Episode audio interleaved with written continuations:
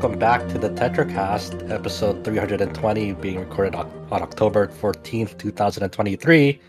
I'm your host, Josh Torres, once again, not your usual host, Brian Vitali. Uh, he was gonna join this time around, but he got up way too early and slept way too late, and he's he tired. went to go. He went to go watch the uh the blood eclipse or whatever they're calling it. The, wait, they call it the blood eclipse? There, there's some sort of eclipse going Blood on. moon. But, I think No, I forget what they call Hmm. it. yeah, it's there- a lunar eclipse. I think. Is it the Because annual that's- eclipse? some sort of eclipse is going Oh, on. ring, I'm not. I'm- I'm not an astrologist. Not blood. It's ring of fire is the uh kind of the colloquial term that they're using for it. The ring of fire eclipse. Okay. So like it's, it's like an I was eclipse. It's an eclipse where that has like the red like circle around the moon. So Yeah, ring and, of and, fire. uh, Yeah, there's there's a lot of space stuff going on this week because I, I went to go watch like a, a NASA launch, like a live stream of it, uh, like yesterday. Um, yeah, they were gonna go uh, investigate some asteroid. Uh, anyway, you, you heard them on uh, you heard them. You heard Adam Vitali, Hello. you heard Chao Min Woo, Yes. and you heard James Galizio. Hey, folks. So we're about in the middle of October. Um, th- things have been going on here and there, not too much, but we've been having some uh, a major RPG release with uh, it was what was once per- initially announced as a sequel, then took over the name of a of an old game. um, we had It's still Steam- technically a sequel. Kinda. yeah, kind of. Yes. Uh, we have uh, a Steam Next Fest that went on this week, uh, and as of this recording, it'll be on until mo- uh, Monday. Uh, so I got the uh, me and Chao checked out a couple of games from that Steam Next Fest, some cool ones here and there that we'll talk about. And other than that, there are other titles that we can't talk about just yet, uh, coming soon.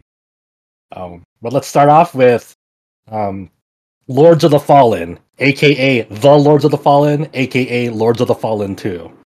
Um, that's, uh, I believe that was the lineage of the names uh, there. So this is uh basically um, a follow up to 2013 or 2014's Lord of the Fallen. 2014. Yeah, and all like I mean, it's just they, follow up meaning that like they took the name, but not really like I believe any of like the lore or anything uh, from it. so it's weird because the way they've been talking about this is very, very odd. They're saying, "Oh, it's a reboot," but at the same time, they're saying, "Oh, it's in the same world. It's just a thousand years later."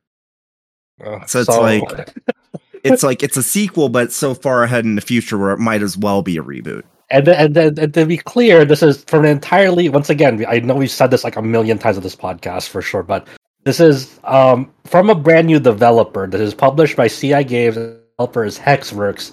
There's a brand new studio. This is their debut game. That is not the original deve- developers of the original Lords of the Fallen um, from several years Yeah, back. they that, that those developers made Atlas Fallen, which was Right. kind of mid. Uh, from what I've heard about Atlas Fallen, I'm gonna say that this is uh, probably Uh, better. It yeah. I mean, I haven't even played Lords of the Fallen, and that seems pretty evident.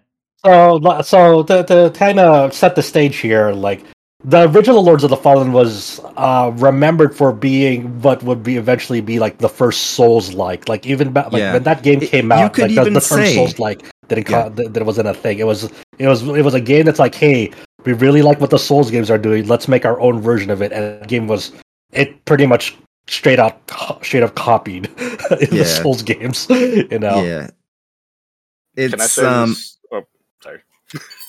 but yeah, uh like it pretty much was the first like Souls clone. Not even clone isn't fair, but you know what I mean. Yeah.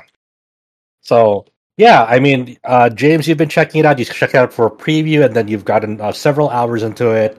Um, Uh, we, we also have a I- review up on the site by uh, I uh, feel Junior. like- uh, I feel like because of the unique circumstances here, we should probably mention this. Uh, they just sent us a bunch of codes for this. Uh, What can I say? They spent a lot on their marketing team. Okay. yeah, I mean, you, you, you cannot fault them for you. There, there's no there's no shortage of marketing for this game. They released a bunch of trailers for this game up up to release, and I think it's pretty well known that it's out there. Um, and then like even behind the scenes, like this is pretty much coming in hot, even like pre-release into like now that it's released. So like even before release, we were getting emails of like, "Hey, install this patch. uh, We found something. Install this Yeah. patch. Install this patch." And then now, like, it's out in the public, and I hear that console performance is okay, but then PC performance. Um, Well, I'm of two minds about that. Okay. Uh, but we'll get to that. Um, Okay. Basically, uh, I know yesterday, briefly, it was uh, mostly negative on Steam. Now it's back to mixed. Uh, credit to the devs. They've been very quick to like uh, release patches. Uh, they're perhaps even being a bit too quick to uh, change some things.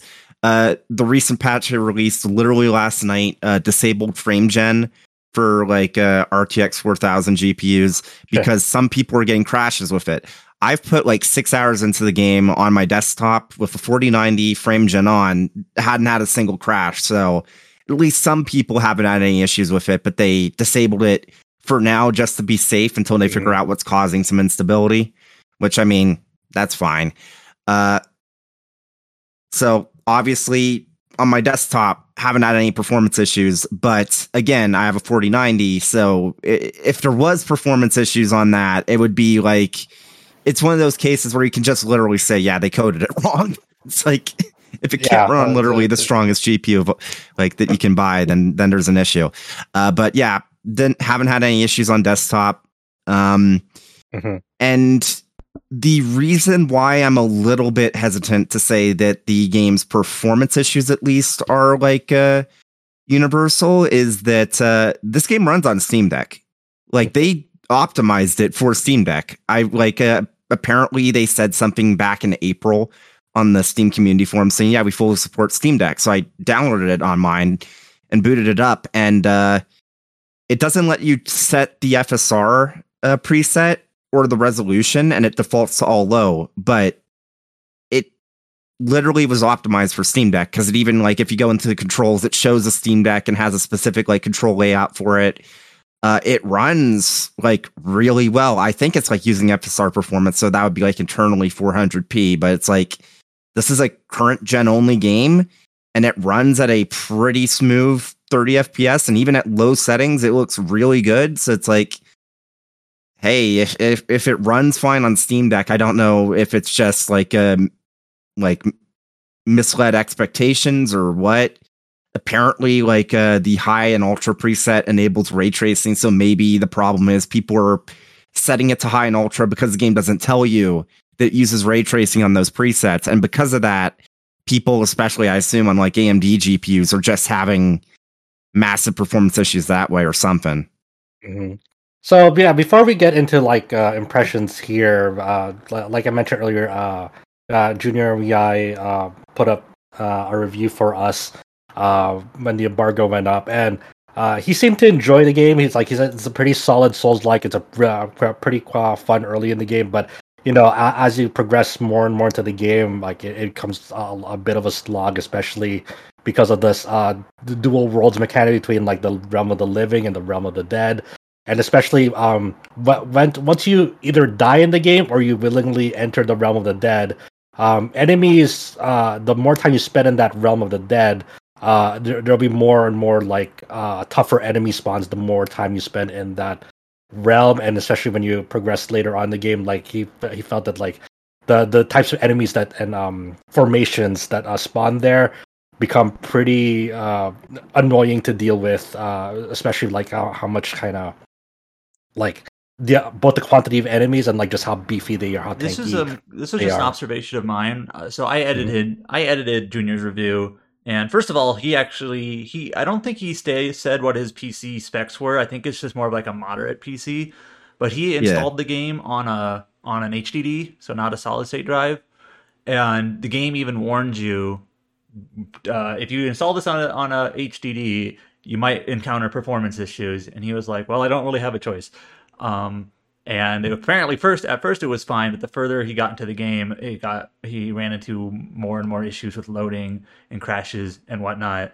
So we've I think we saw it with like Starfield might have recommended install this on an SSD, and this is one of those games also current gen.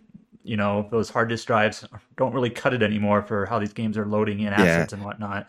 But what I was Mm. going to say was I actually noticed I, I was reading a couple of reviews because it was interesting because some people seem to really like this game and some people really didn't kind of mix. So that's always kind of, kind of interesting to see what people to take the various takeaways.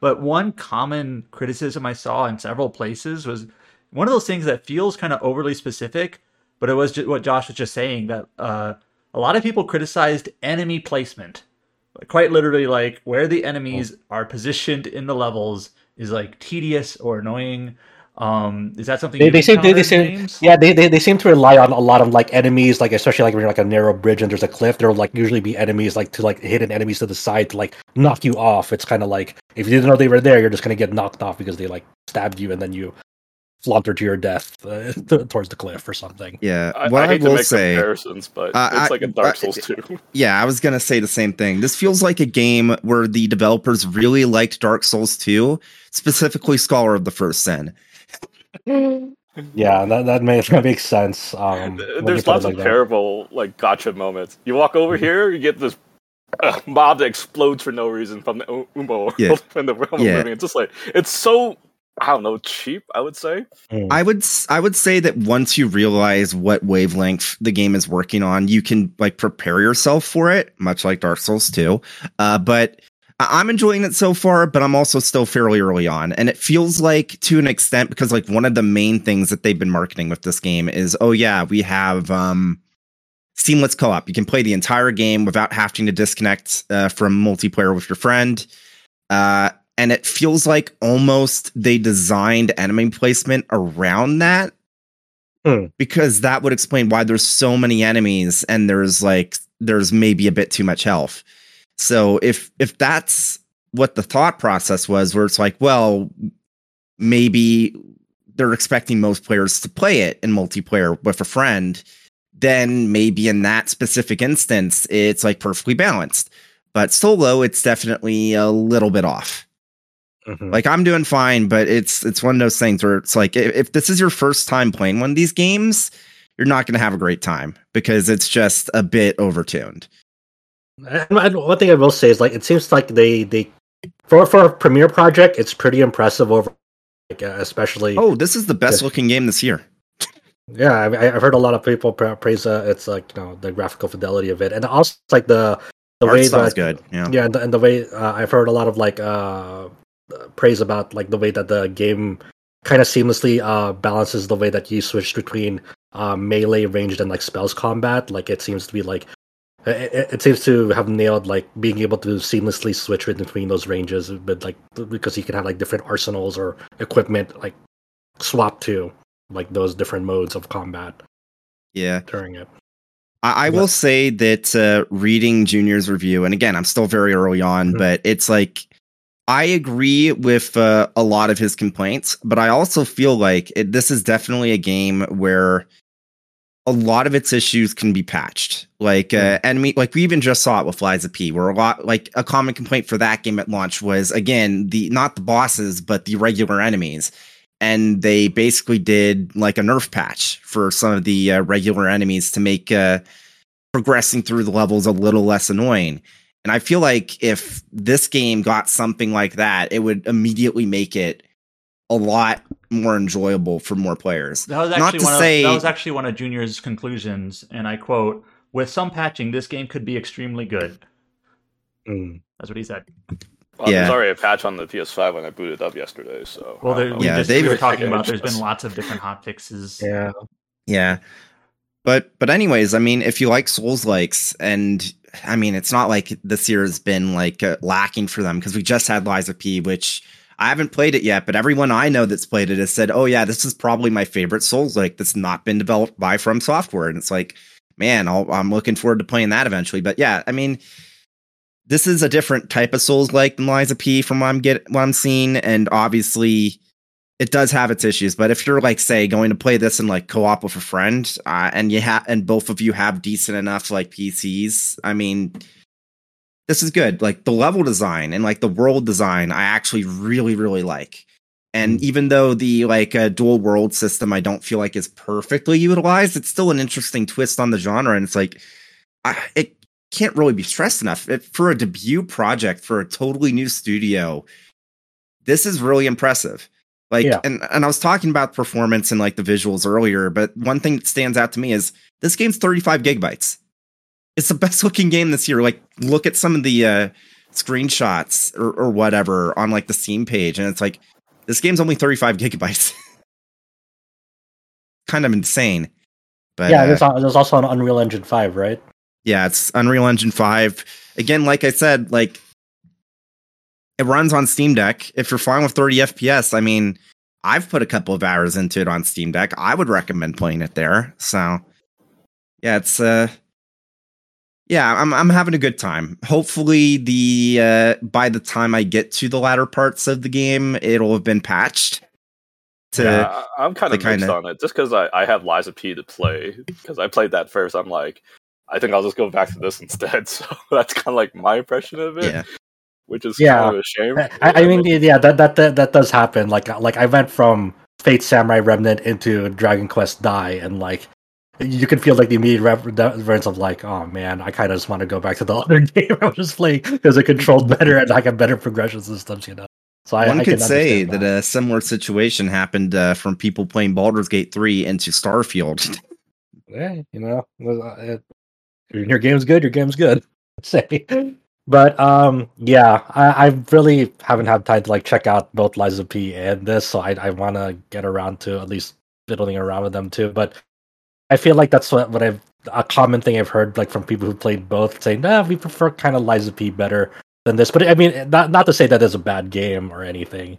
It's just like it's it's one of those things like this came out first and just happened to like really strike up a resonance with people that played it, and then this came out after. It's kind of how how the dice rolls sometimes.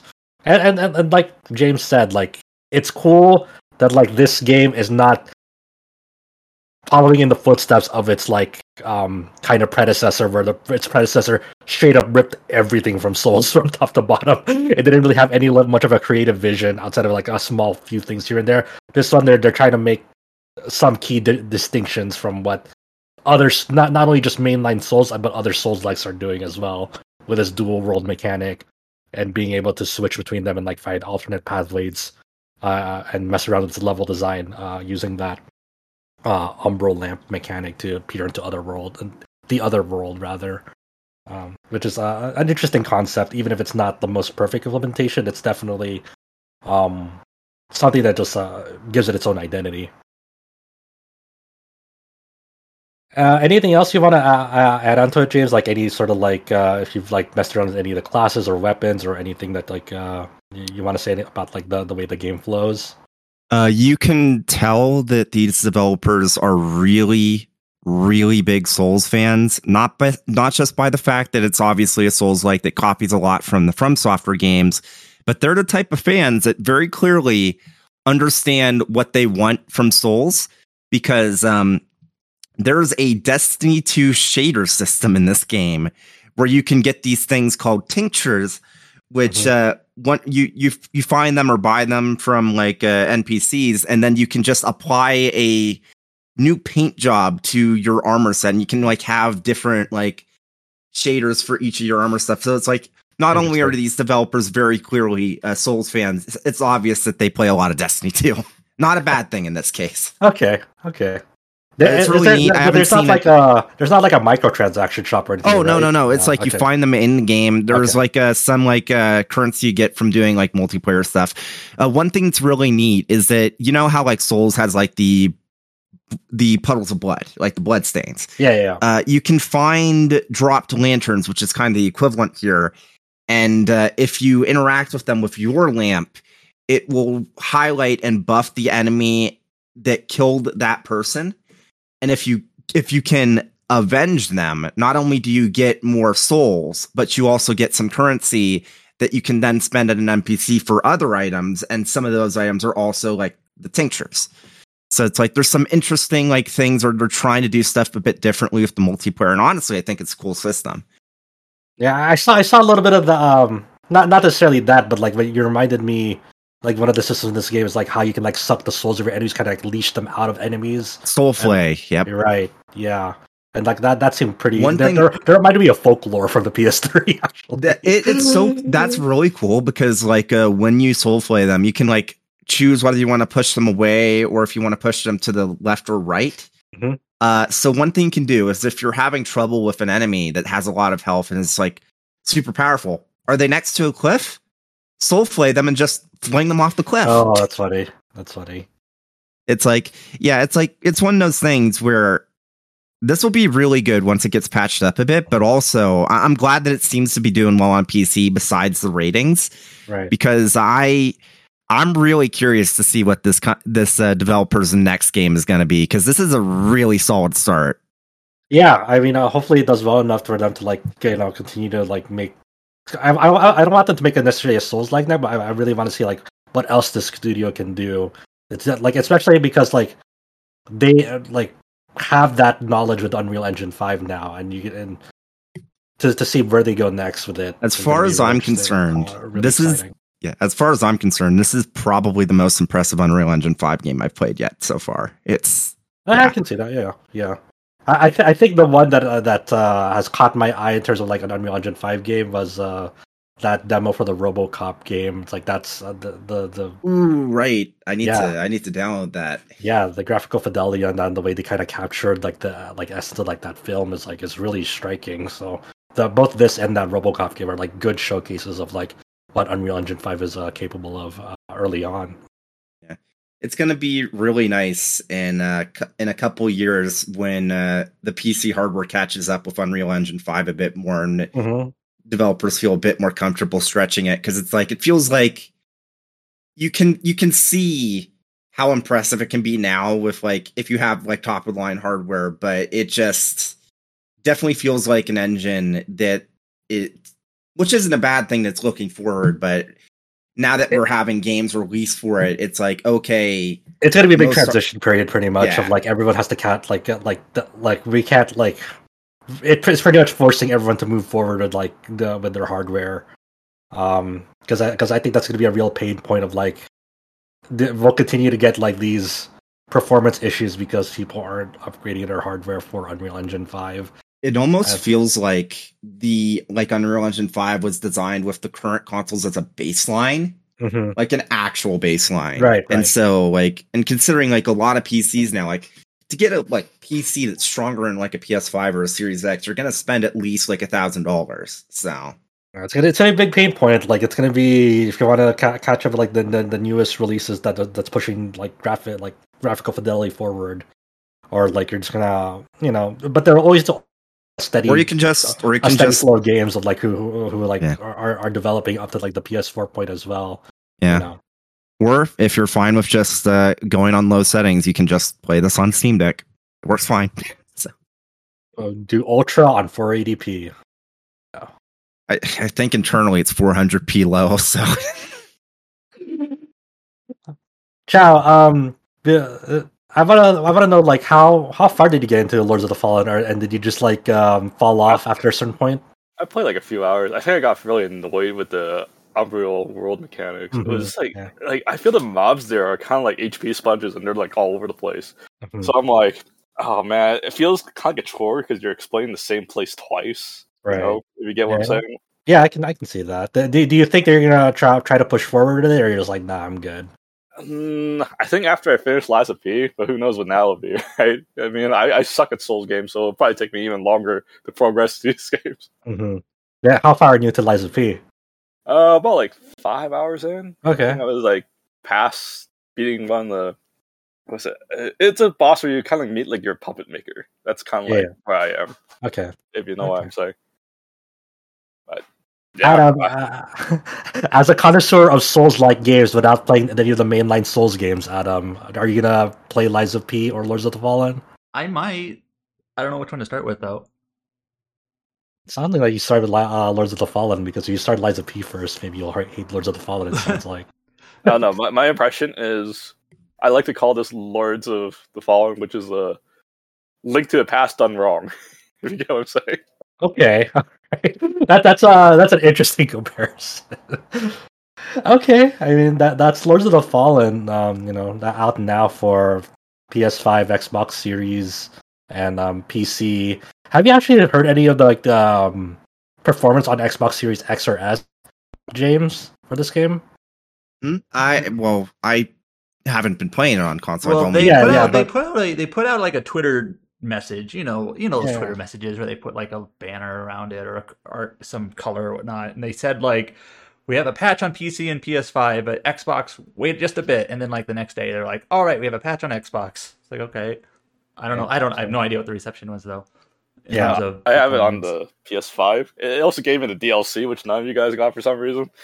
Apparently, wow, nice, nice flex. Okay, yeah, we well, just I, we I got the DLC the with the DLC. Yeah. Well, no, like James said, full disclosure, they sent us two PS. They sent us two PlayStation Five codes, and they sent us two PC codes. It's like okay, uh, we didn't really ask for that, but thanks. Yeah. so I boot up the game and I, I have like one extra class to start out. And then I look at Junior's guide, he's like, You're missing that class. And everyone tells me that's a DLC class, you idiot. I'm like, What?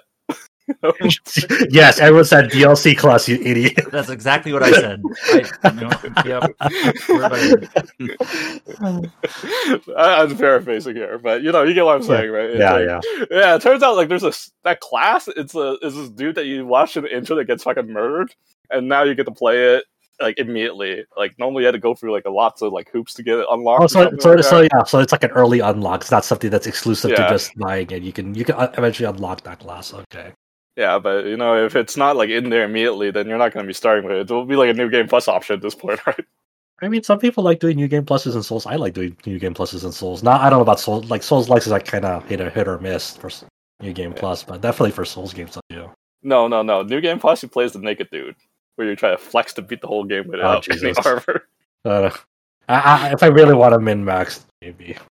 Rarely do I do that. Okay, so that's uh, Lords of the Fallen uh, came out this week. Um, then, then the rest of it, uh, we'll start with you, Chao, because the Steam Next Fest uh, went up. A lot, of course, Steam Next Fest means there's a lot of demos to try out for upcoming games, mainly indie games. Uh, one game that we've talked about on this uh, podcast is this Astra Knights of Vita Veda Vita game, um, which is b- basically is um, I forgot who's developing it exactly, but they're trying to mimic the art style of Vanillaware. Um, it's called Flint, I think that's what the developer is called. Okay, it's and it's, a, it's just, it seems to be like a side scroller game that's coming to mobile and PC. And it's a free to play title. Um, tell us about this Astra game.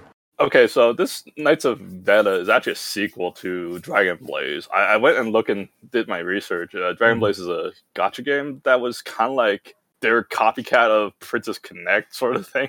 Okay, it's like a auto battle or kind of kind of style looking gacha game. Okay. Um, but yeah, I never played the original, so I can't really say if this is accurate. But it looks. I, I like believe it. there's. A, I, I believe Astra is like uh, titled like Dragon Blaze Two in some other territories. Yeah, yeah. Uh, when, I, when if you look up like the Korean trailers for this game, it's still called Dragon Blaze Two, like in Korean, but they just changed the English title, I guess, to probably distance itself. Like it's not a sequel; you can play it. Mm-hmm. But th- there's also a Dragon Blaze in the Americas from uh, yeah, that, that that's game, true. Right? The, the, first Dragon Blaze is available in English, so um, it's not like you can't play it. If you really want to, you can. I also think they don't want to get mixed up with the shoot 'em up game that was made by this uh, Japanese developer, the Psikyo. I think that's how you say it. I forgot. I forgot how to say their name. They're I mean, to be fair, Dragon Blaze is not really a very unique title. So I, I know. I'm saying there is a shoot 'em up game from a from a pretty well known uh, Japanese uh, shoot 'em up developer, right? So. Mm-hmm. Okay. So they probably don't want to get mixed up with that game. But yeah, uh, I played it.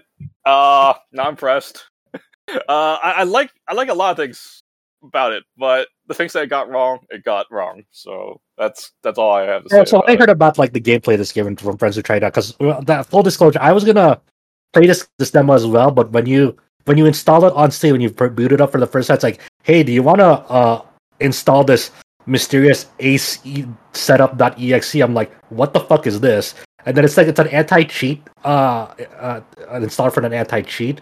But like the anti-cheat itself, as I look more into it, it's like it's kind of shady a little bit. I'm like, oh, I don't know, I'm not really comfortable with installing that, so I kind of, I kind of uh, backed out. I mean, before. one of those guys that you know, you know, when Street Fighter Five installed that rootkit, I didn't even care. I was just ride or die. so it's like it's almost the same concept, right? So, so yeah. So what I what I heard about from like friends who are try, who tried it is this plays a little bit like Dungeon Fighter Online, but also they copied a lot, a lot of UI elements from Genshin Impact. it's like everything is a copycat. It's literally the one guy that goes, "Hey, friend, can I copy your homework?" and change like the name, and that's it. It's like, hey, it's like okay, it's like okay. So okay, so you know, so before we get into like the the monetization, well, I don't know if they added monetization, but like the gacha elements of this game. Let's talk about first like what the gameplay flow is like. What is the structure of this game? Is it like stage based? And is it just like a straight up like like beat 'em up brawler type of gameplay? It, it's a stage based with like a beat 'em up kind of gameplay. Um, the Echoes of Mana is probably the closest comparison I have from something recent. Okay, so, you, so is there like a stamina system that you consume to like play stages? Um, yes. Okay. Um, but it, it, it, charges super slow, just like in Genshin does. Oh, so it's like, oh man, I really want to use that because in Genshin, if you run out of energy, it, you run out really fast. You just do like two stages and it's gone, and you had to wait for like ten hours for it to recharge. So it, it, prevents you from grinding, right?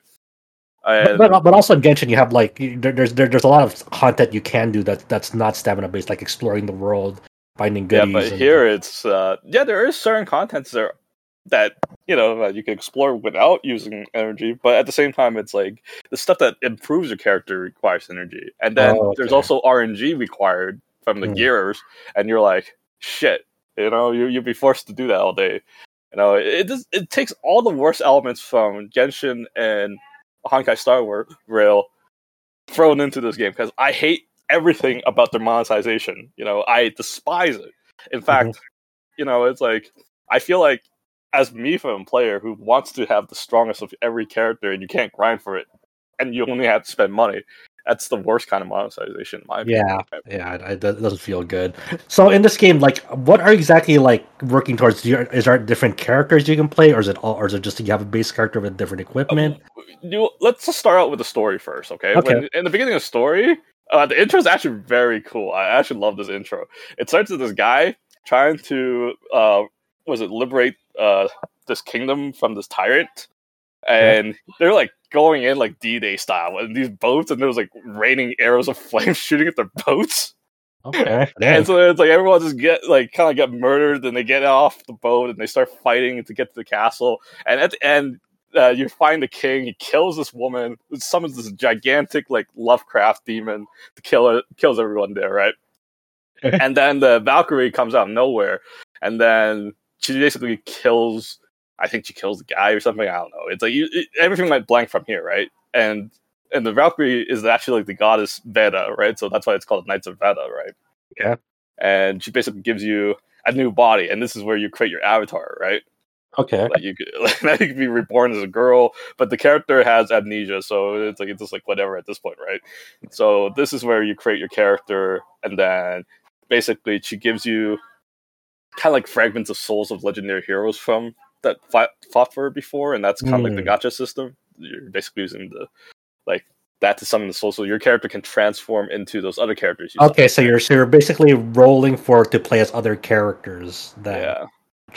Okay. Like, I, am I'm, I'm getting like Valkyrie profile vibes from from this part, kind of thing, right? But okay. like just like the way how the story is presented, right? And as you get further in the story, she's like she wants you to find a piece of her body so that you can be resurrected. And there's 12 of them.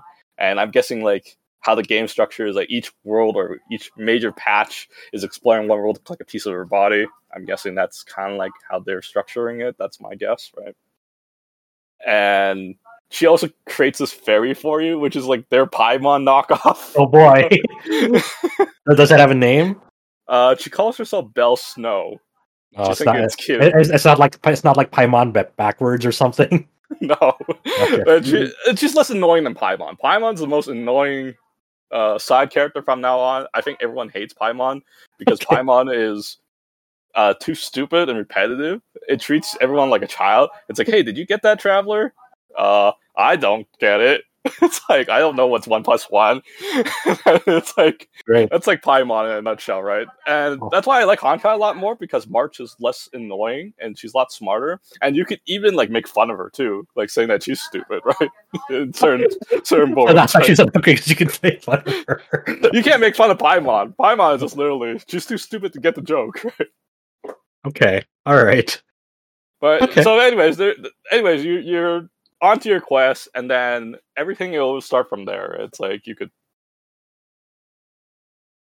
It's like all the gacha element will be like from here. Eventually, they like find this box, and it's like if you collect like these crystals, which is like part of her soul, uh, the blacksmith daughters like will smash it, and she'll she'll get your gacha system all summoned. So, but when you when you when you summon, like, is it only characters that you're summoning, or is it like pieces of gear as well? Uh both. They have separate banners, and they all copy from Genshin directly. So there's like okay. a banner. There's like there's like a beginner banner where it has the exact same pity, and it doesn't even tell you the fucking rates too. It's like when you play the game. okay. I, I, I did get SSR in like my first ten pull, and I'm like, hmm, maybe it's okay. But then I check, check the records. I'm like, wait a minute, where is the rate? I don't see the rates. I don't know what the SSR rates are, right? Okay, weird.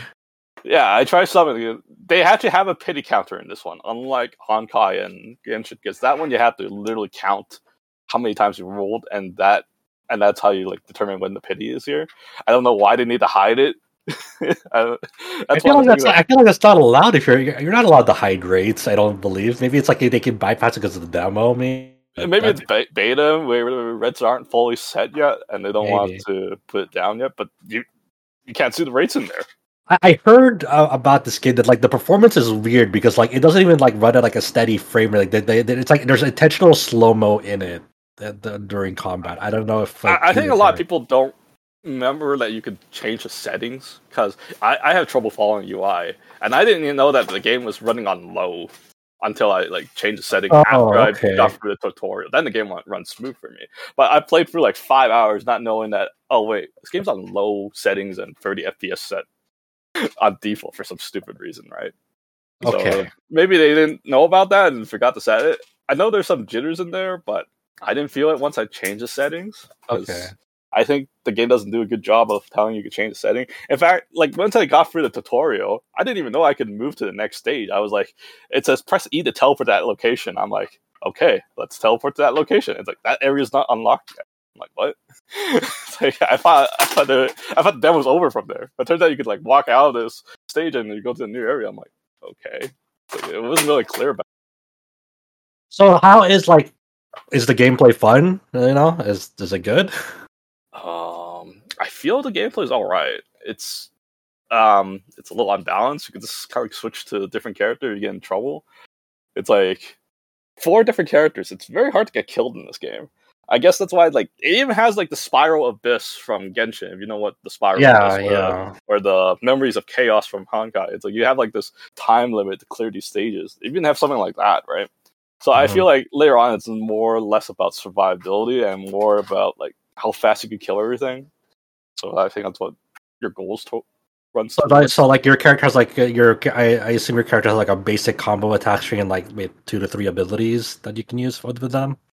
Well, basically the character that you start off with is this knight called Leon. He's like the tank. So he has like this one skill that gives you like a free hit invincibility, and then his super is just like he just charges directly the enemy. It's kind of like a useless super in my opinion, right? Mm-hmm. And then other character you could switch to is this archer. I forgot his name, but uh, he basically can place sentry guns, and the guns like starts like shoot enemies.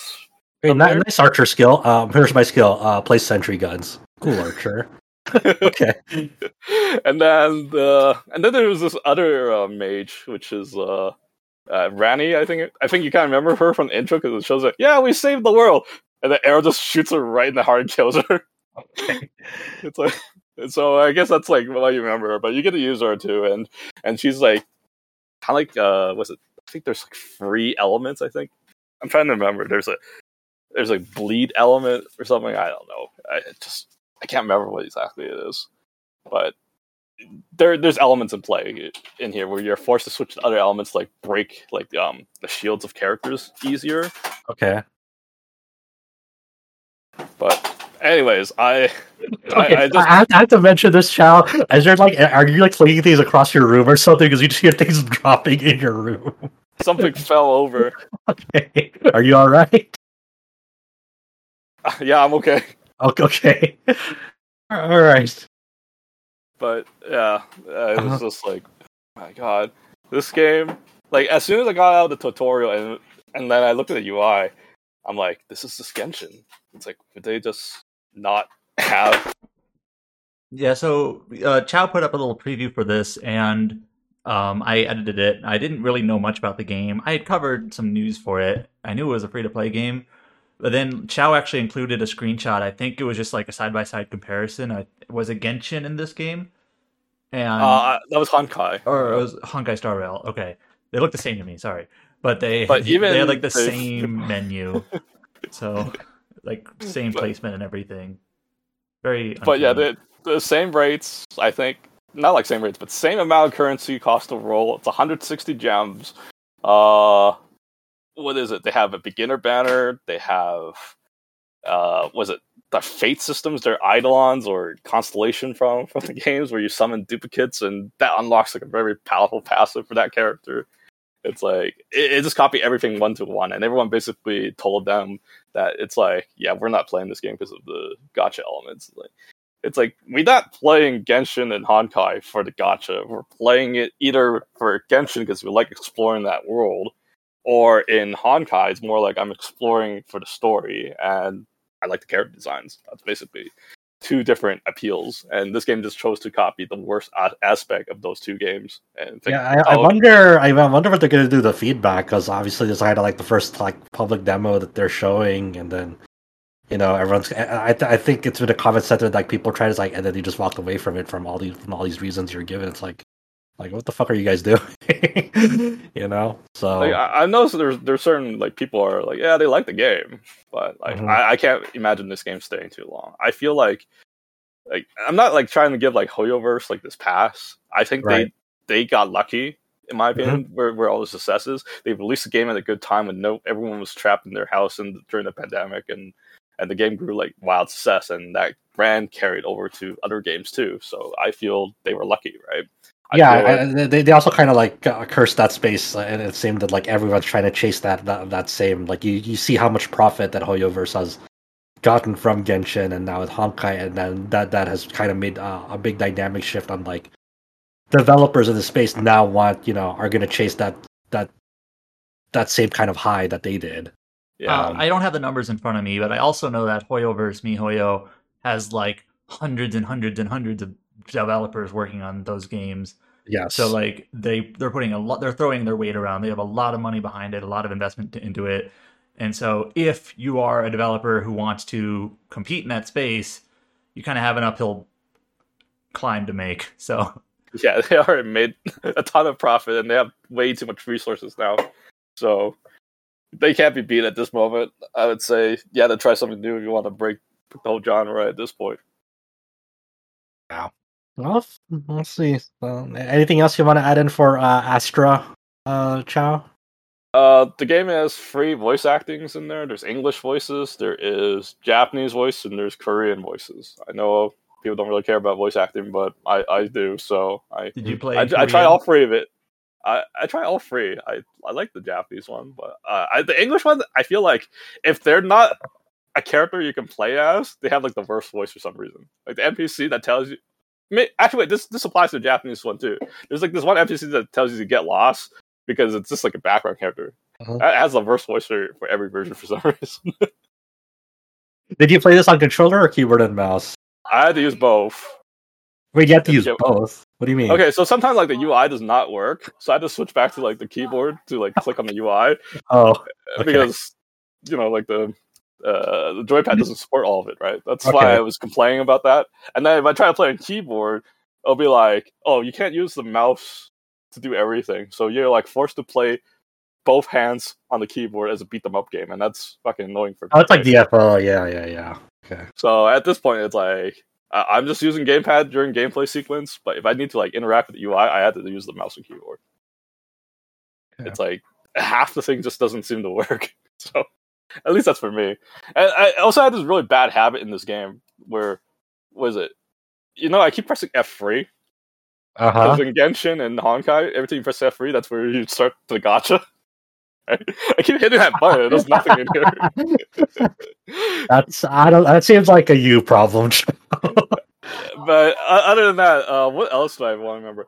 Uh, one thing that might annoy the shit out of people is that you know when you use a skill in this game and it's uh-huh. on cooldown, uh, at the beginning of the game, the goddess will keep telling you that skill's not ready, but when the fairy replaces the goddess, she keeps saying that your skill's not ready. I I can see that it annoys the shit out of people. It'll be like playing MMOs back in the day. Your skill is not ready yet. Your skill is not ready yet. You know? Can you imagine? I mean, that's just nostalgic for me. But I don't know. It has that, so I'm not sure that annoys people, but it has one of those elements in there. Okay. Well, that that's Astra Knights of, of Veda. Veda. Um, I don't think there's any like a release, a firm release date it's for supposed that. to be this know. year. Uh, well, uh, good luck, I guess. I mean, it's not a lot of time left, so we'll see. Um, I've been checking out a few uh, Steam Next Fest games as well. I'm just gonna list off uh, the a handful here. I tried out that um, Inti Creates um, Love Live themed platform Johann Hellion Blaze in the Deep Blue. Great name. I, um, I played that too, and I watched yeah. the anime with my buddy, and we both went. Uh-huh. We like criticizing the show. Like first time, like in the first two episodes, uh, someone saves them. They call the Million Dollar Club Baby, and we're like, "This is the worst name ever." It's supposed to be Million Dollars Club. Where's the plural? so uh, yeah, I, I think there's like a, there's a pretty solid platformer that the demo that they put out. It controls well. Inti Creates a pretty talented uh, team. Um, you, you kind of have your controlling Yohane with her uh, pet um, Lailaps. Um, you can summon Lailaps to do a basic attack. It has a neat crafting system where like you, as you beat up enemies and like find collectibles and materials, you can actually like um, craft different weapons to and then you use um, a resource resource called Darkness Points. That's part of her um, Chunibyo personality to like uh, use them, and then you can call upon the other um, Aqours' Love Love Live members um, when once you rescue them to um, like uh, do environmental puzzle stuff along the way. It's a pretty short demo. Um, what did you think of it?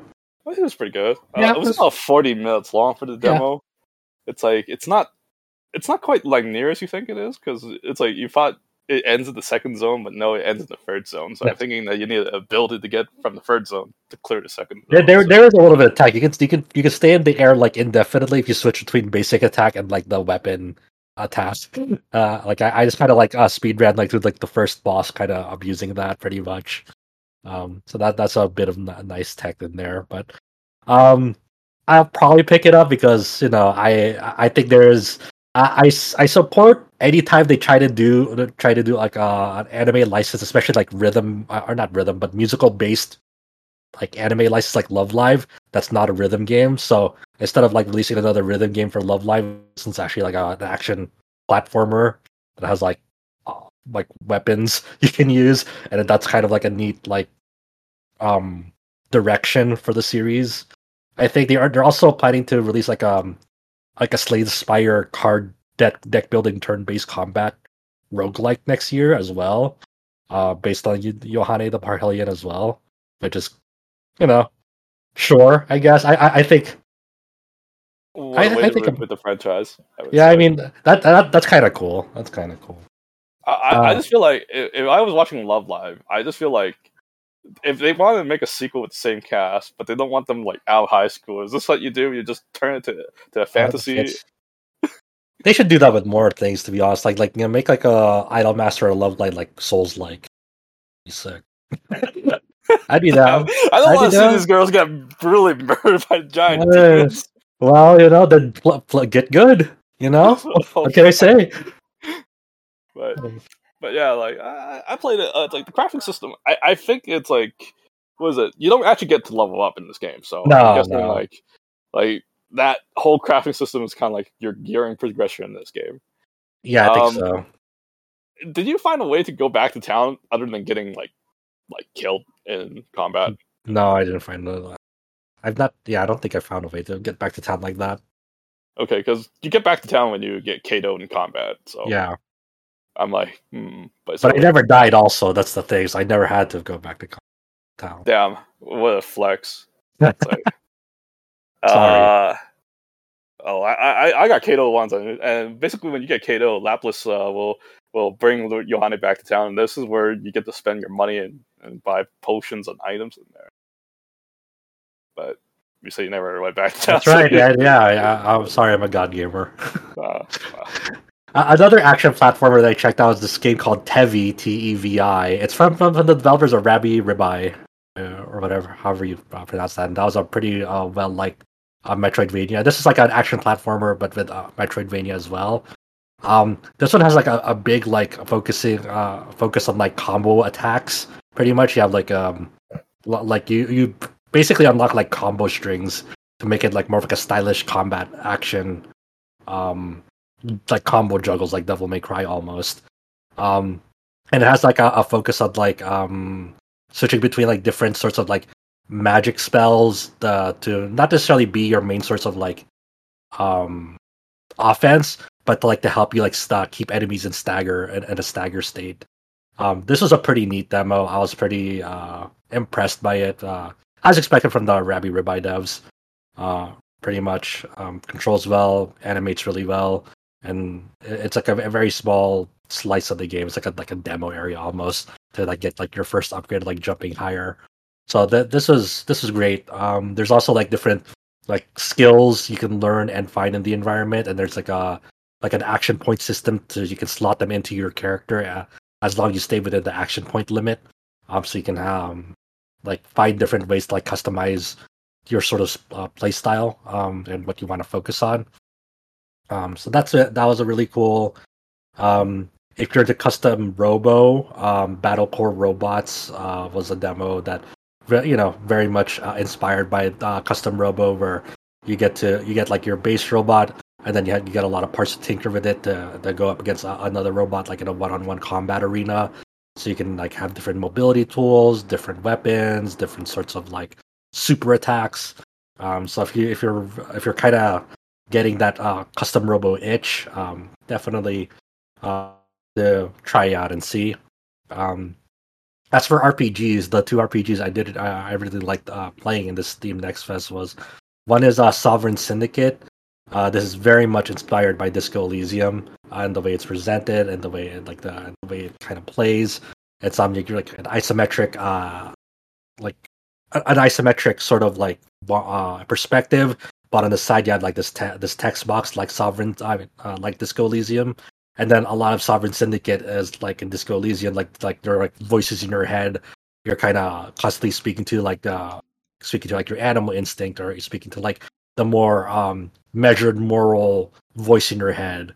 So in this demo, you got to play as this Minotaur uh, character, and before you even start, you can like uh pick between one of four different like distinctions of like how you want to um, focus on what kind of nature this minotaur is. Are they like more charismatic and more reserved, or do you want them to tap into like their more animal instincts, more kind of like brash and more rude? So is there is there a point in this game where you wake up and you like what is it? you check your face in the mirror to determine who you are. I'm joking. Um, I know, but um, I don't but think. Yeah, I, you said this game, is, this game. You you said it. I'm gonna emphasize it just based on yeah. the screenshot. It is very like obviously Disco Elysium inspired. Uh, yeah. You could even say it's almost like too inspired. Like this, Maybe, it's, yeah. It's, it's it's like the UI and the colors and the it's very similar. I mean, Disco Elysium is excellent. So like, if yeah. there's anything to be inspired by, that's certainly something. But yeah, there's it. It definitely wears that inspiration on its sleeve for sure. Yeah, um, and you know, there's dice rolls for skill checks uh, as well, and depending on like what sort of like stats you uh, lean into. And then like the one thing that like it really disti- uh, distinguishes it from Disco Elysium is because you have these one of three playable characters. Unlike the Disco Elysium, you just have you know you you you have that one playable character. Um, um, the people in this world will the you know based on their marketing and how they talked about this game um people uh, different people can like uh, treat you differently based on like biases and prejudices because there's like uh, different races in this game. Like you start like as a minotaur while another person might be like i think a human or a robot. Um um and so unlike unlike the disco elysium like the way that like even your your your the things that distinguish you just is um beyond just like what you what sort of stats you roll into, but also what sort of character and what sort of appearance you take up as well. Obviously, in the way you speak and your mannerisms to others um, may get you a different outcome uh, compared to like another character. So I guess that's the one thing that like really distinguishes it from Disco Elysium because this has multiple characters. So I don't exactly know how long like a playthrough of this game is exactly, but it was it was pretty neat. I think this is coming out January, so it's just around the corner, mid January, I believe. So yeah, Sovereign Syndicate. Um, if you if you like Disco Elysium, uh, worth checking out. Um, the other one I checked out was a game called The Thaumaturge, and that's coming out early December.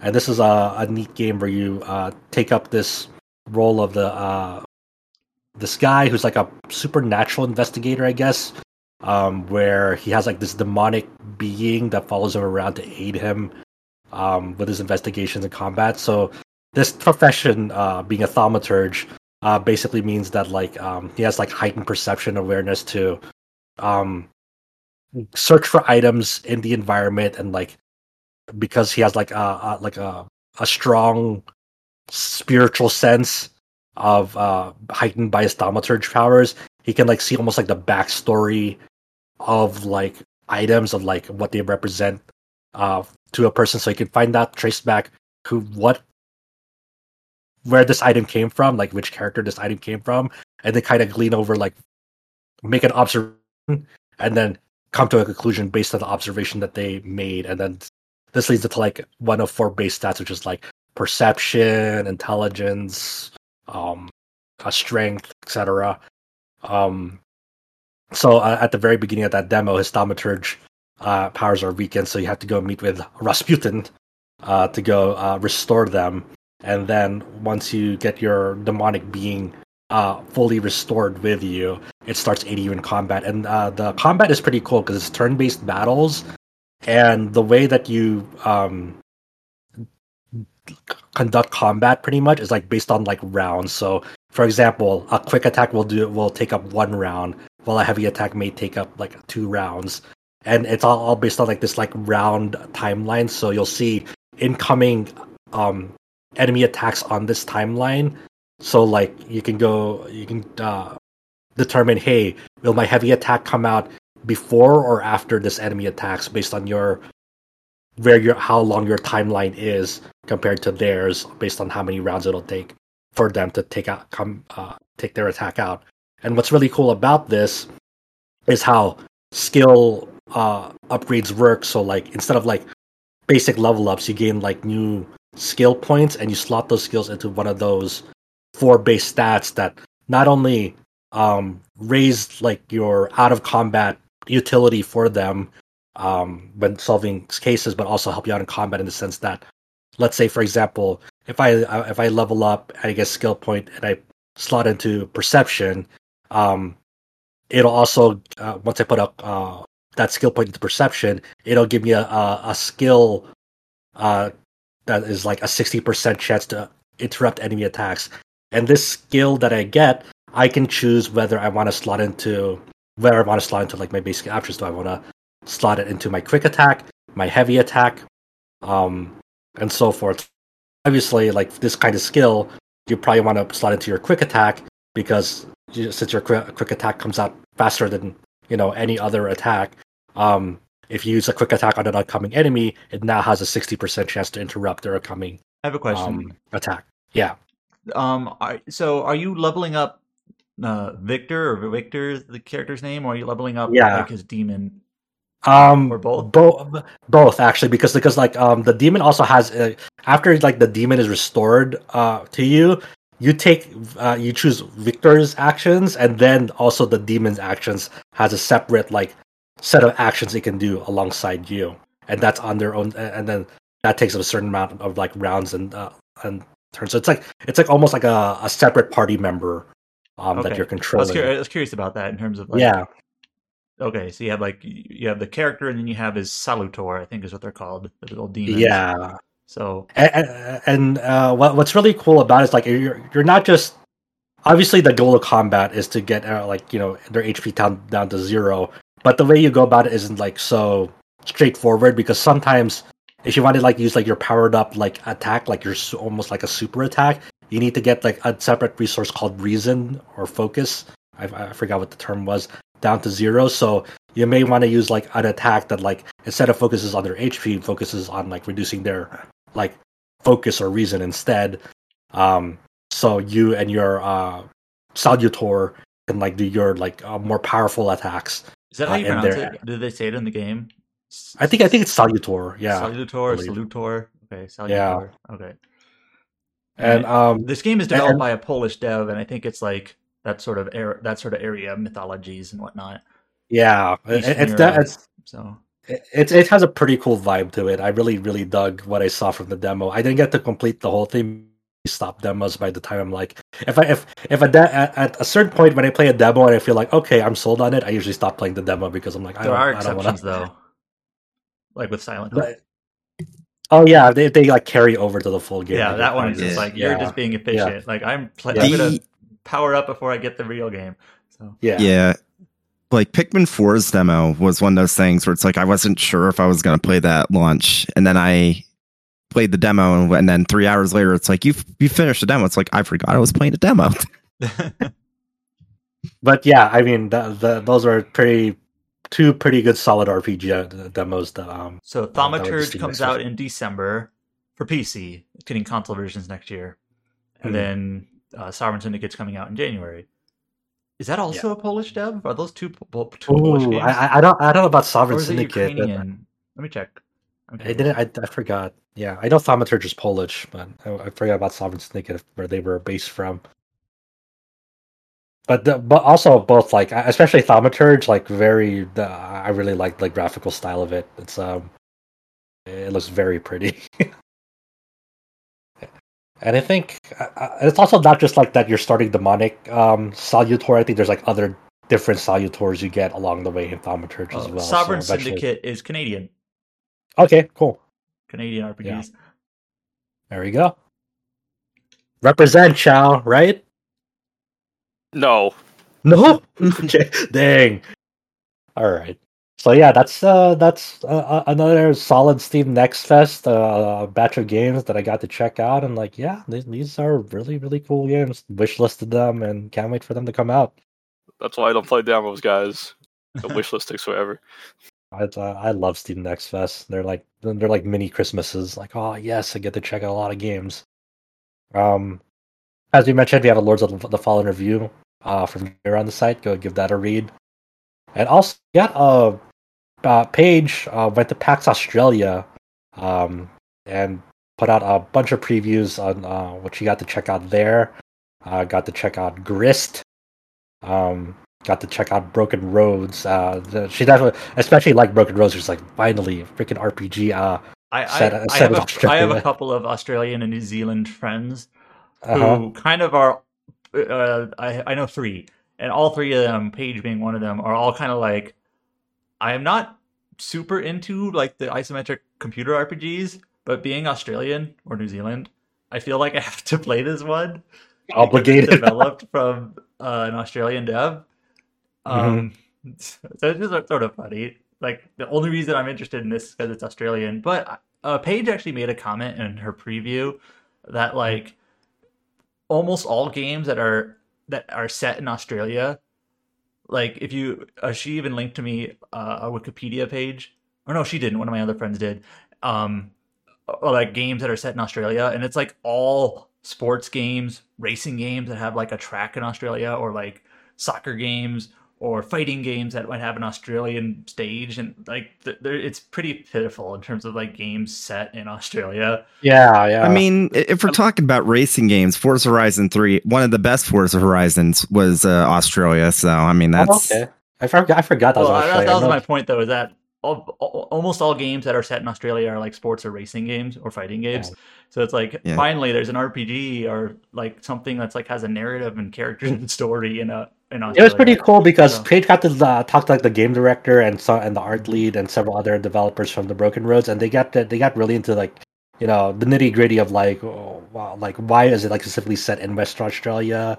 I got to talk about like the kind of their process of like okay, how did you like you re- recreate like the uh, the envi- Australian environment into your game, you know, and like at some parts of it, they're like, yeah, we research also we also incorporate like Google Maps Street Views into like researching like numerous locations uh, for the game, so forth. So it's kind of it's always fascinating seeing like how developers uh, like not only do groundwork and like like in person screenshots, but also refer to like digital imagery um, of the of certain locations. Because you know some locations could be like considered dangerous to like just do field work on you know? Yep I think there's also like that other problems, like when like an other publisher, when they get like some other developers to make for them, the developer doesn't seem to get all that credit, so you don't really know where it actually comes from. Like I don't know, I'm just using like Castlevania Lords, was it? I don't know the new one as an example, where it was like developed by Mercury Studios. I think that's like in Spanish. Mercury Steam, yeah, Spain. Oh, Spain, yeah. And you know, it's like you don't know that, right? So most people will look at a Konami tag and think it's like developed in Japan or something, you know. Or you have, but, I mean, I think people just need to pay attention sometimes. Like, like I don't know, Luigi's Mansion is developed by who is who developed the most recent Luigi's Mansion? uh, the developer for every Luigi's Mansion besides the first would be Next Level Games. So where are they based? Uh, I think they're also Canadian. yeah, so that like yeah, there there are Japanese studio or Japanese publishers that have studios not in Japan. So yeah. Happens. Actually, I think uh, they haven't announced who's doing the Peach game, but looking at the visuals, I wouldn't be shocked if Next Level's doing that Peach game too. I also like that um, Paige also like uh, noted with the game director of Broken Roads that like there's a gro- there's a glossary pop up for Australian terms in that game too, for Aussie slang. So that that that's always fun when um, developers you know give us that courtesy of like I don't fucking know European slang. I don't know Australian slang.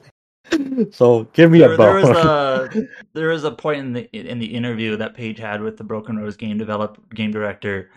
Um, this isn't too weird, but like they're like, can you get pissed? And get pissed in Australian means get drunk. Um, it's like yes, you can even get blotto. What's blotto mean? I think that's a type of drink, but I think blotto means different things depending on where you are. But I think that's an Australian awesome. phrase, it's just a type of drink, blotto. I might be wrong. See, this is why they have to have a glossary in the game for yes, Australian words. Absolutely. They say they speak yeah. English, but I'm not sure. Um, you also have, you also have a glossary too in um um uh, Sovereign Syndicate as well for certain terms in that oh. game. Uh, I'm trying to remember what's the hardest English to understand. Is it Scottish or is it Irish? The one where the people talk. They're both. I'm not They're that similar. Anybody, but... oh damn! Is that what it comes to now? As long as we don't discuss how to how to pronounce a ro- robot cat's name, so. Um, that page also I'll put up a free for Blackheart, which is uh described as a, as a an RPG with a magical prince and a dysfunctional uh, family and a dying kingdom. Sounds like Atelier Meruru. So this looks this one really looks like I think this is like a three person game, um, three person mm. studio. This one is very looks like very small scale indie. Um, mm. So my point is, is like not super high polish or presentation, but it looks like a 2D action RPG um, game that's they said inspired by like Hyper Light Drifter and a little bit by Hades. Um, mm. But it's not a roguelike or anything like that. Also inspired by Children of Morta, which I know is a game that um, kind of an indie scale game that a lot of people liked. Uh, so you know, just kind of a, I think that's a New Zealand developer, just small studio making a game. PAX Australia is where they're going to show it. So PAX had, or Paige had a, ch- a chance to check it out. Uh, Paige also got to uh, not only put up a review for uh, Long Gone Days, which is uh, like finally got the review up for like the full release of Long Gone Days because this has been in development for quite some time, but also got to uh, do an interview about the game um, with, with the developer as well, the project's creator. Um, you know, a lot of like this is a this is a game that like it was one of those weird things where when Zach when he uh, Zach Reese when he was still with us at the site, he put up a review for Long Gone Days for the early access version, but this was still like when early access was still somewhat of a new concept, so it was it was hard to like. Wait a second. Wait a second. It's been in early access since before Zach moved over to Sega yeah, PR. That means it's ago. been in early access. Jesus Christ. Yes. Yes. this is and so Long Gone Days is uh, developed developed by a Chilean developer in Chile. Mm. Um, I also I also have a Chilean friend. I think I'm pronouncing that right, Chilean. Um, yeah. That they also had like a similar response to my Australian friends. Were like, uh, it's I'm from Chile. You don't see a lot of games developed here. I'm gonna. I, I feel obligated to check this game out. Um, Paige in her review for this game, Long Gone Days, was um, she liked the characters in the story, and I've seen praise for that elsewhere too. And uh, it's like a war story, and apparently it handles concepts like that of war and battling and conflict um, pretty uh, pretty well in terms of like doesn't simplify it too much, doesn't you know, dis- it's not too dismissive. Apparently, it handles those sorts of topics and themes pretty well. Paige wasn't too fond of the some like the puzzle out, out of combat exploration sort of things, where she said we're a little handholdy. Um, but otherwise, it seems like it's a sort of game where if you like narrative art narratives and RPGs, and if this is a sort of tone and vibe you you like, worth checking out. So. Yeah, yeah, I, have seen a lot of praise also of like uh, the story as well. Um, like let me check. give me a second here. Uh, there was mm-hmm. something in the interview about the inspirations for this game that I thought was kind of interesting because it doesn't. It's not uh, something that I expected going in. All right. So back when this is um, in the interview, Paige asked, uh, pretty pretty point blank, were there any particular inspirations for this game? And one of the developers um, might be the director, said, uh, My inspirations were some older Squaresoft titles like Threads of Fate and Final Fantasy, uh, along with Spanish RPG projects, uh, RPG Maker projects like The Observer. There's also inspiration from several Shin Megami Tensei games, and the game that truly inspired me to actually begin development was Lucas Pope's Papers, Please. And I just mm. thought that was kind of an interesting mix of games. You got Threads of Fate, yeah. Final Fantasy, Shin Megami Tensei, Spanish RPG Maker games, and Papers, Please. And you can, yeah. you know, even having not having played this game yet, kind of looking at it, it's like, yeah, I can kind of see, you know, that I, I believe it. You know, I, there's bits and pieces of all of those I think that I'm familiar with. So, um, but yeah, I just thought that was interesting about the different inspirations they had. So yeah, that's that's quite a, a great mix of uh, inspirations there. It's just it, it's a very visually striking game, and I I, I do want to check it out. Um, because I got I got to see a little bit of it uh, on my when I went to PAX West um earlier this year too.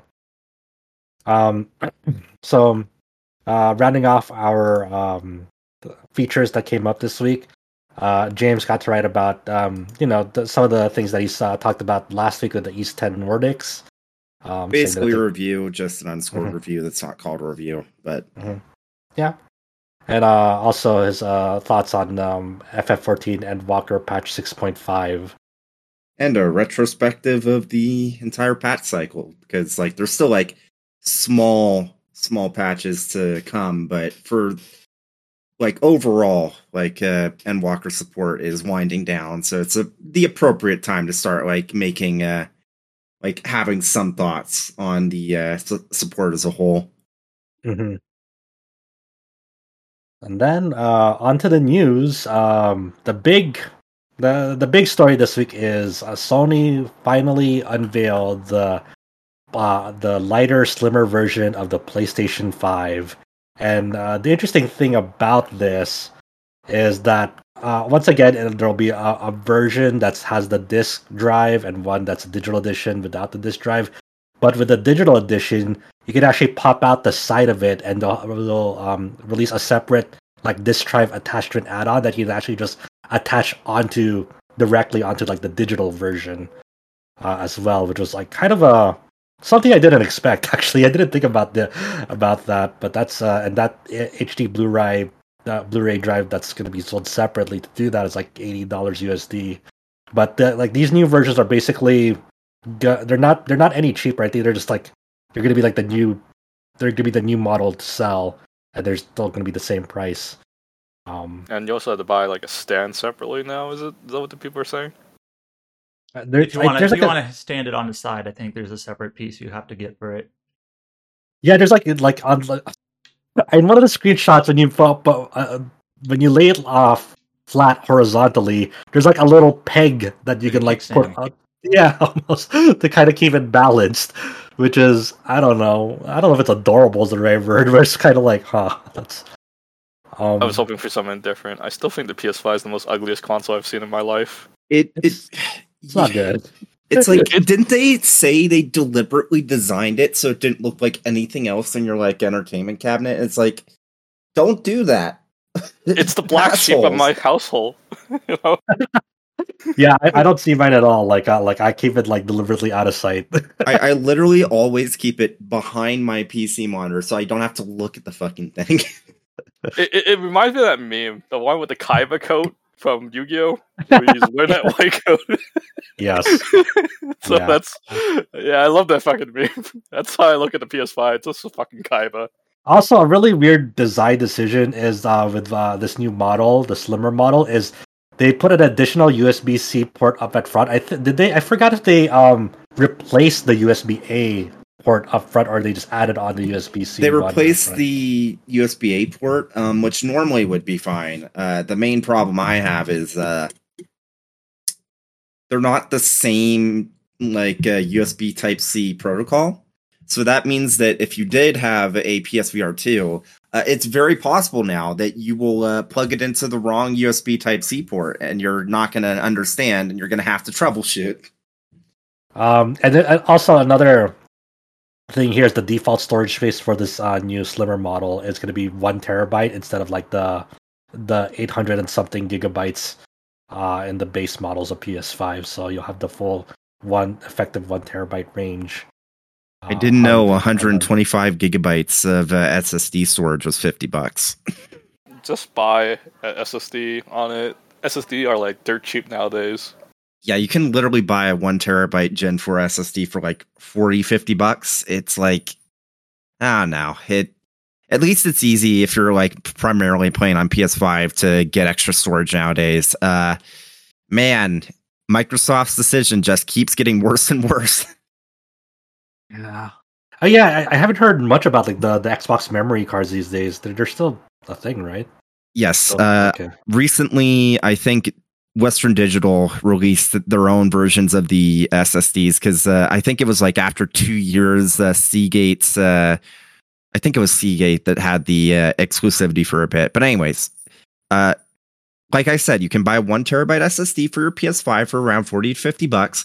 It was just very recently that you could get the one of the proprietary one terabyte SSDs for an Xbox for 90 bucks on sale. Oh man. Hot deals. And, and like and like you said, Chao, there there is I, I think they stopped like the I forgot if they're still selling the, the the normal vertical stand that came in base PS5s with this, but they're also selling a new vertical stand that has metallic components uh, that'll be compatible for both this new slimmer model and the older, uh, the bigger model. Uh, At least uh, you don't get milked, I guess. I don't know why. I, I guess. But yeah, so that's kind of the big thing this figure. Like, hey, if you're waiting for a PS5 Slim. It's kind of weird what they did with the Slim because I would think with a slimmer model of PS5, and I was thinking about it in my head, I thought it would like it would be less tall, but then they went slimmer the other way. like I'm it is a it little less tall. It's just not by much. Yeah, it's still gigantic. Yeah, yeah. So uh, interesting. Um, I think I've only used my PS5 for two games this year. That being Final Fantasy 16 and Ys 10. Nothing else. I'll use it for Final Fantasy 7 Rebirth when that comes out.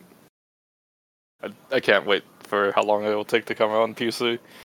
Yeah, I think I think it like like you, James. I think I used it for FF16 and then like for some other reviews, but that's about it. Um, I'll put this one up because this was a, a major one that just recently happened as well.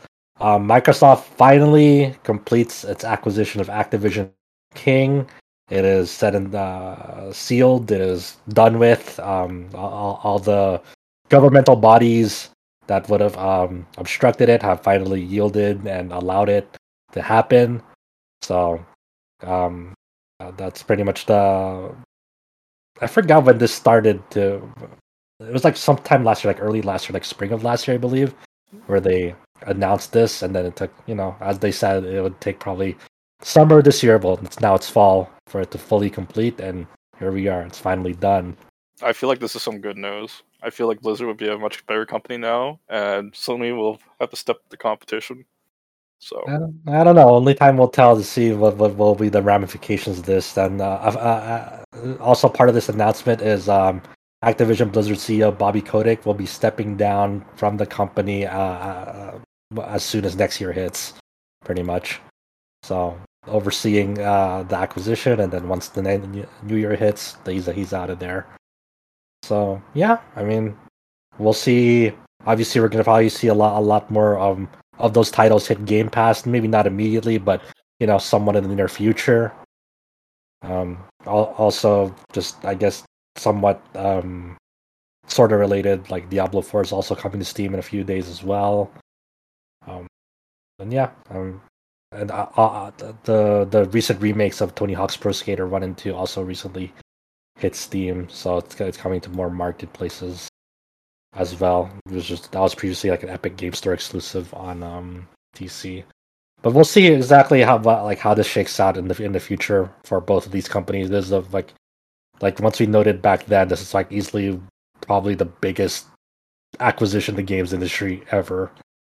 Um, and you know, uh, consolidation is I always feel kind of sort of mixed on when, when you know big consolidation happens in the in the gaming industry because so it's it, it doesn't feel great when only like a few government like only a few big companies control everything. I had to look it up.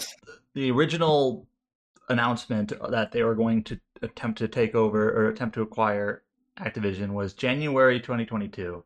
So oh, okay, that was oh, wow. Years. Yeah, I, I forgot it was January. I thought yeah. it was like spring. Yeah just crazy. I like I agree. I don't like consolidation, but also on the same token, the fact the FTC is still trying to stop it when it's already gone through. It's just stop wasting our tax money. It's over. Yeah. Yeah. Yeah. So, you know, that uh, uh, some people are happy, some people are not. We'll see. We'll see how it shakes out. Hopefully, hopefully for the better. Hopefully for the better. That's all you can really hope for at this point. Like, hopefully, uh, hopefully, there's going to be, uh, um, ideally no layoffs, but hope, but if it comes to that, hopefully very minimal because uh, like and cost consolidation happens, a big part of it is like thinking like, okay, where are we going to reallocate these people? Do we are, do we really need all these people come over? Which hopefully the answer is yes. Looking at the um the actual like counts of employees for like Activision Blizzard versus the current state well, I guess not the current state, the prior state of uh, Xbox Game Studios and like the whole company there. They've basically more than doubled, well, no, like tripled the number of employees under Xbox. Wow. There is going to be layoffs, and I am not looking forward to it. Yeah. So ideally none, but you know, when it comes to that, hopefully not that many, but it's gonna, it's probably gonna happen. Um, so that completes the saga, and you know, obviously, probably Microsoft's not done. So we'll see what, if if they are going to acquire. I can't imagine who they're going to acquire next. I this. I actually think they're done because the main reason why these uh, like um this consolidation really happened is that uh, for a lot of companies, uh, it used to be that essentially you could just have like loans with like pretty much no interest rates and so it was essentially free to just like buy uh, buy every companies. Now there very much are interest rates, and so I'm pretty sure going forward, especially after this big of a like a an acquisition, that maybe Microsoft is going to be uh, done with at least the big acquisitions for now. So who knows? Well, at least they are not Embracer Group. that bar uh, is buried underground. Uh, um, who, who, who I would not have believed. I sincerely would not have believed if you had told me at the very beginning of this year that the essentially the only un- unambiguous success coming out of Embracer Group would be Dead Island 2. What about Remnant 2? was that, that Embracer? Embracer? That was oh no, that was Gearbox Publishing. Which, which Did they Embracer? buy Oh, I guess that is okay. technically okay. Yeah, then that is successful. And that was a success too. Yeah. But so both of degrees them, of separation now. Yeah. Yeah. Well, Both a thumbs up from Embracer. Murmurs that Embracer wants to get rid of Gearbox or sell them off again. Uh, okay, whatever. Oh yeah, that's right. Ay, yeah, ay. What a what a turnout that turned out to be. Jesus. Um, moving on to release dates, we have uh, one fairly coming we have soon. a bunch of uh, indie game release dates. Yeah, right. The Unliving coming out on October 26th is uh, the indie game from Rocket Brush Studio about uh, managing uh, a, nec- uh, a necromancer's army. Um, so you can do a lot of builds, like a minion build, and you have to sacrifice those minions for like bigger spells and uh, so forth. So, yeah, so I believe that's been in early access. So yeah. now it's just like a full release. Yeah. So that's neat. Um, we also have a game called Sands of Aura coming out of early access on October 27th by Chashu Entertainment, published by Freedom Games. And there's an isometric action RPG, and this is coming to um, PC via Steam, uh, Epic Game Store, and GOG. Um, just on PC for now, I believe. This is uh, also is uh, has uh, Souls-like combat. Uh, well. Um, next up, we have oh one that I'm looking forward to: Little Goody Two Shoes. They finally announced a release date on October 31st for PS5, Xbox Series X and S, Switch, and PC. Um, so uh, there's a there was a demo for it as well during the Steam Next Fest. I mean, I already played it at PAX Fest, so I was like, I'm good. Um, so but uh, friends who've played it uh, really liked what they saw with it. So uh, it seems like it seems like little little goody two shoes actually uh, got a, like a lot of new people interested in it uh, thanks to Steam Next Fest demo. So people seem to have liked that. Uh, a few of my friends have also started playing um, its previous the previous game from these the Astral Shift developers, the Pocket Mirror. Um, some of them have also been playing that and just kind of it's not like it's not like mandatory to have played it to go to Little Goody Two Shoes, but since they like the the premise and the world of Goody, Goody Two Shoes so much, they've entered like went to go back and like kind of get more context on it. So that's cool. Um, in Stars and Time uh, is coming out on November 20th for PS5, PS4, Switch, and PC. There's a pretty neat like grayscale uh, RPG uh, that's uh, focused on time looping.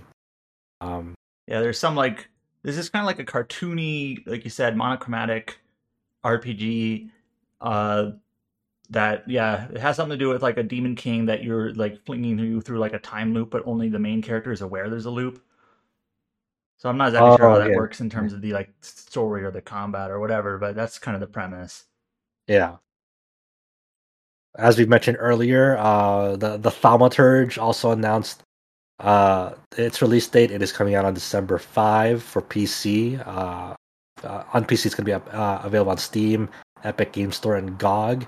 Also coming out on PlayStation 5, Xbox Series X and S uh, later, later on in early 2024. So PC release is going to be on December 5th, and then the console versions are coming later, uh, next early next year. So that that is one that I am looking forward to now. And then they also released a series of trailers for the different Salutors that you can fight or join you, I guess. I want I want the, all of them to join me. They seem really cool. and, and like I said, they're based off of like various kind of mid Eastern Europe mythologies and you know whatnot. Mm-hmm. Pretty. That's pretty cool. Also, we mentioned earlier, uh, Sovereign Syndicate uh, is coming out January fifteenth uh, for PC. That's the only platform that's uh, announced for right now. So, you know, that'll be if you're interested in that, that was up uh, had a demo at Steam Next Fest. If you're also uh, Disco Elysium fan, it is very much uh, striking that uh, same sort of vibe and energy. um, Mercenaries Lament Requiem of the Silver Wolf is coming for PC in 2024. This is okay. So the lineage of this is weird because well, they're let me, they're let me explain. Yeah, go so for it. This is the seventh entry in that Mercenaries kind of Japanese indie tactical RPG series. Following the news on like the updates on this series can be a little bit confusing because it is like announced in Japan first. It usually releases for PlayStation first, and then it gets like an English launch later, but sometimes not on PlayStation, but on Switch. There's like a delayed, like staggered PlayStation Switch release, and then later it gets to PC all at the same time. But like the different games came to PC at different points, so it's a little confusing. There's like a staggered platform release, staggered Japanese English release. So it's a little confusing. Like, wait, what games are on what platforms, and are they in English? Um, so this is the most recent Mercenaries game. Um, all the other six games are now on Steam. Some of them just launched like a couple days ago, but all the other six games are on Steam. The seventh game is currently on PlayStation and Switch. It literally just came to PlayStation in English. Um, although it came to PlayStation Japan like back in February. It's kind of what I mean by the staggered releases here. But now it's this is the last game in the series, and it's coming to PC next year. Uh, so if you're interested in this tactical RPG series, I believe all the games are now available on Switch, PlayStation, and PC, except for this one, which is coming soon. So it gets confusing. So they've made seven games already. Yeah, this is the seventh like, one. they only had like four games. well, the thing is, it kind of feels like they got to seven really quickly because I guess the first game and the second game were like originally feature phone games from like 2008, like like just before smartphones kind of got popular. And then they got like a re-release on Switch as Mercenary Sagas Chronicle, and that was one through three. And then since then, that was like five years ago. They basically released like one one a year or whatever. So yeah, this is the seventh one. I have no idea if these games are any good. Yeah, pretty much. Um, I, I saw that I saw that uh, earlier this week because I, I went to go look at our RPGs of 2023 calendar. I was like, oh yeah, they released like three Mercenaries games on Steam this week. Four. Four. four sorry, four. like, all right. Um, moving on to trailers, we got a new uh, trailer for the Tales of Arise Beyond the Dawn expansion. They're focused on DLC uh, or the quest in the DLC, and it was kind of like I don't know. It, was a very um, okay. I didn't watch this trailer, but it was like I they I saw them tweet literally the day before, almost like a countdown, like we're releasing a trailer on Quest tomorrow. And my thought was a trailer a trailer on Quest. That seems kind of weird. So what was this trailer? It was, was basically it just, just a, doing doing fetch quests.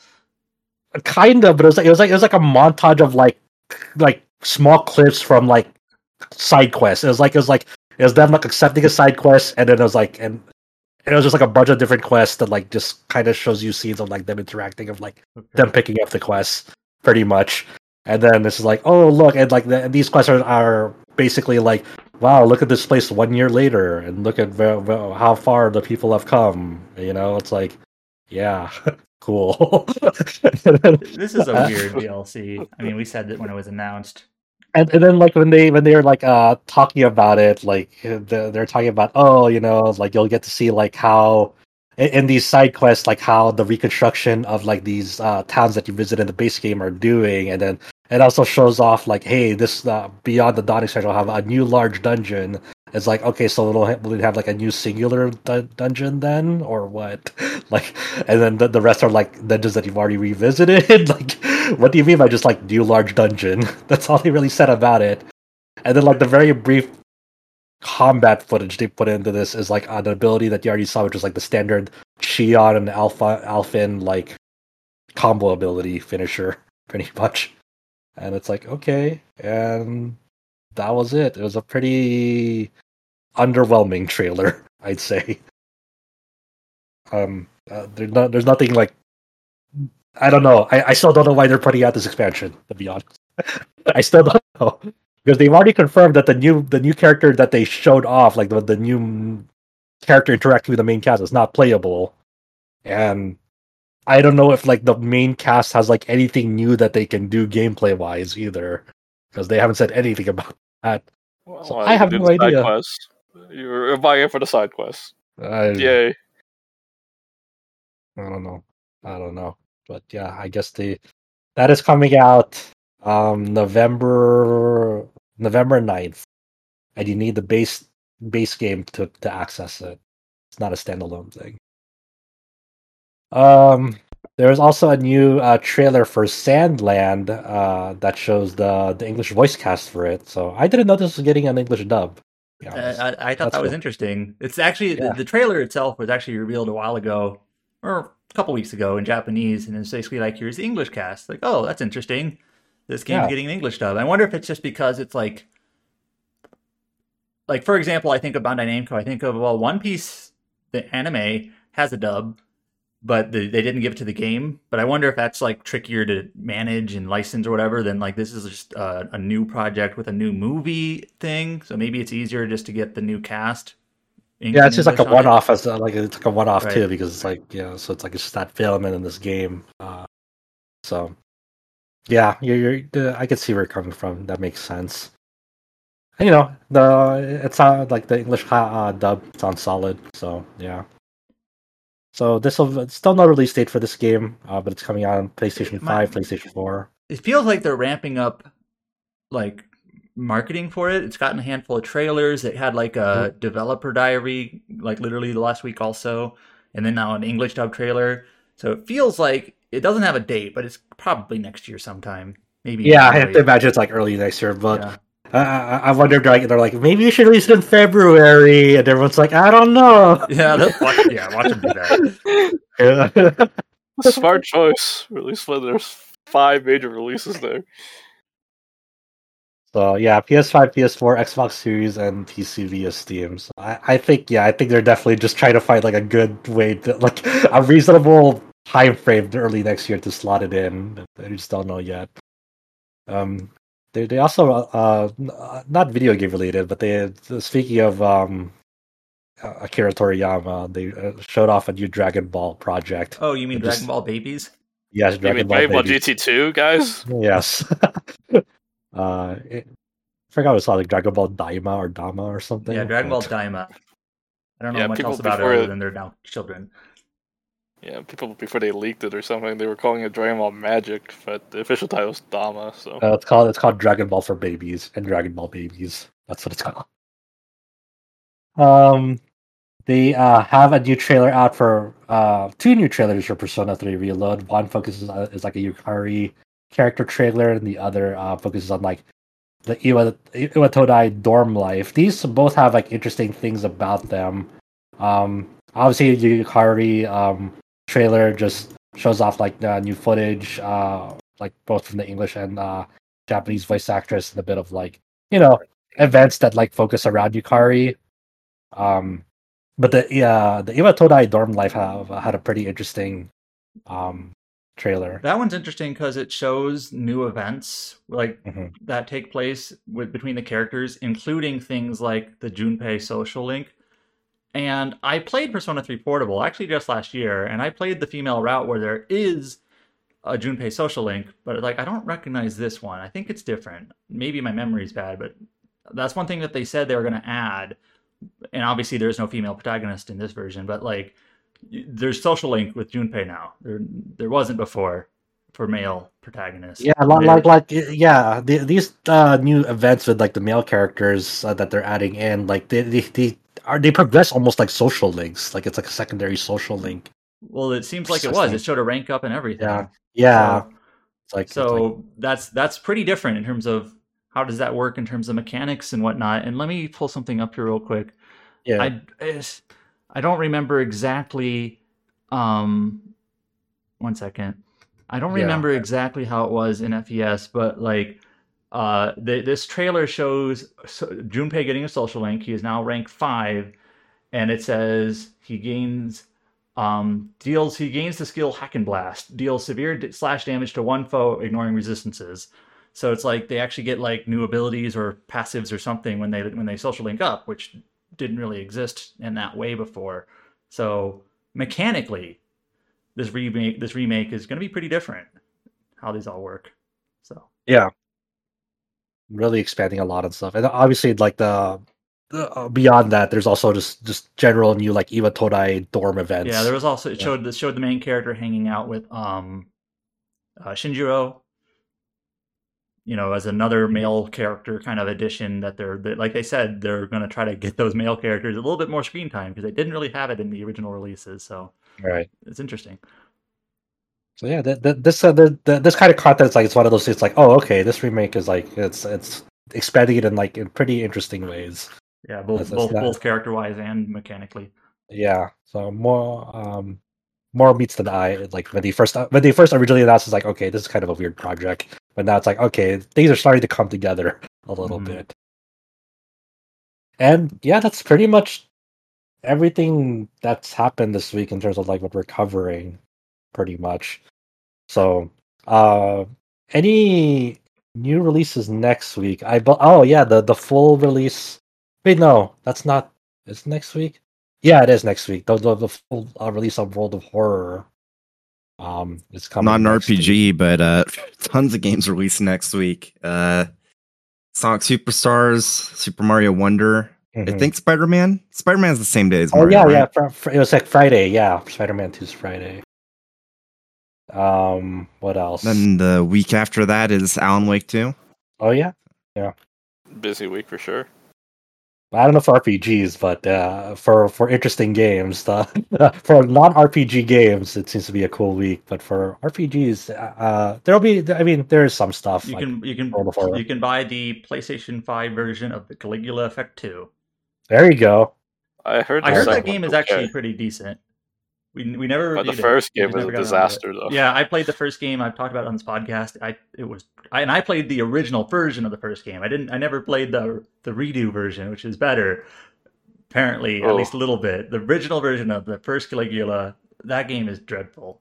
I feel like I dodged a bullet with that one. Yeah. I said maybe I'll do a guide for this. I, like, I, I, don't know why I remember it this way, but I remember when I was reviewing Caligula, the Caligula effect, the first one it was basically releasing at the exact same time as uh, Trails in the Sky the Third, the Western version of that, obviously.